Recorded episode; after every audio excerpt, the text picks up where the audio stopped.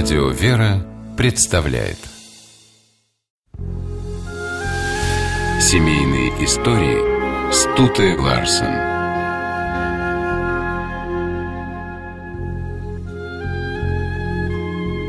Часто супруги, которые становятся еще и коллегами, ссорятся из-за работы, а порой даже расстаются – Однако актер и клоун Юрий Никулин почти полвека счастливо прожил со своей женой Татьяной, которая была его партнером по цирковым номерам. Когда молодая Татьяна после школы поступила в сельскохозяйственную академию, у нее появилось очень редкое для советских времен увлечение – конный спорт. Однажды на конюшню, где она занималась, пришел знаменитый в те годы клоун Михаил Румянцев, более известный под именем Карандаш. Он искал лошадь для нового номера – Ему понравилась карликовая лошадка по кличке Лапоть. Артист попросил обучить ее нескольким трюкам, а потом привести к нему в цирк. Среди тех, кто ухаживал за животным, была и Татьяна. Ей стало интересно, что ждет ее любимца в цирке. И она с подругами повезла лошадь к карандашу. Однако клоун в тот момент отсутствовал, и вместо него девушек принял его помощник, назвавшийся Юрием Никулиным. Молодой веселый мужчина понравился Татьяне. Чтобы скрыть смущение, она со всей строгостью стала его спрашивать, как будут обращаться с ее питомцем и не опасны ли для него цирковые трюки. Чтобы девушка увидела все собственными глазами, Юрий пригласил ее на следующий спектакль. Придя на представление, она никак не могла дождаться, когда же появится молодой помощник карандаша.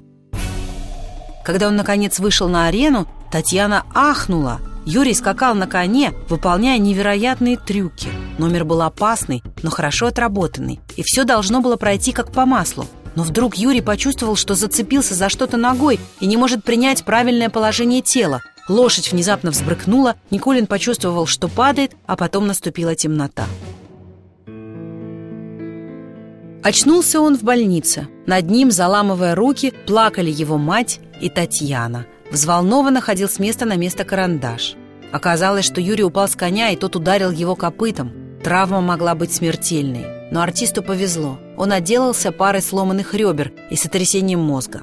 Никулин как будто бы совсем не расстроился. Такая уж работа. Но перепуганной Татьяне от чего то казалось, что это она во всем виновата.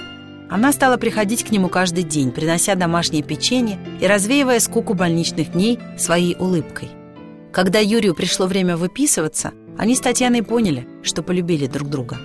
А через несколько месяцев, в мае 1950 года, состоялась свадьба.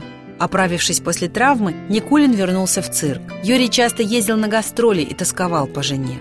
Грустила без него и Татьяна. Супруги не хотели расставаться даже на несколько дней, но как же быть с работой? Тогда Никулина озарила идея.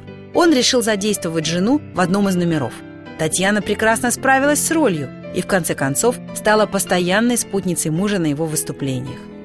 Теперь супруги ездили на гастроли вместе и были счастливы. Скоро Юрия пригласили сниматься в кино. После выхода «Операции И», «Кавказской пленницы» и других фильмов популярность Никулина резко возросла. Однако ему не нравилось, что теперь поклонники отнимают у него драгоценное время от общения с женой и сыном, которых он и так слишком редко видел из-за работы. Каждую свободную минуту он старался проводить с Татьяной и Максимом, самыми любимыми на свете людьми.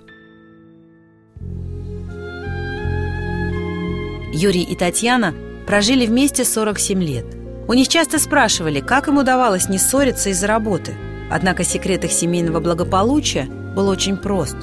Каждый раз, глядя на Татьяну, Юрий видел не только коллегу, а любимую жену. А Татьяна – помогала не просто сотруднику цирка, а мужу, своей второй половине. Семейные истории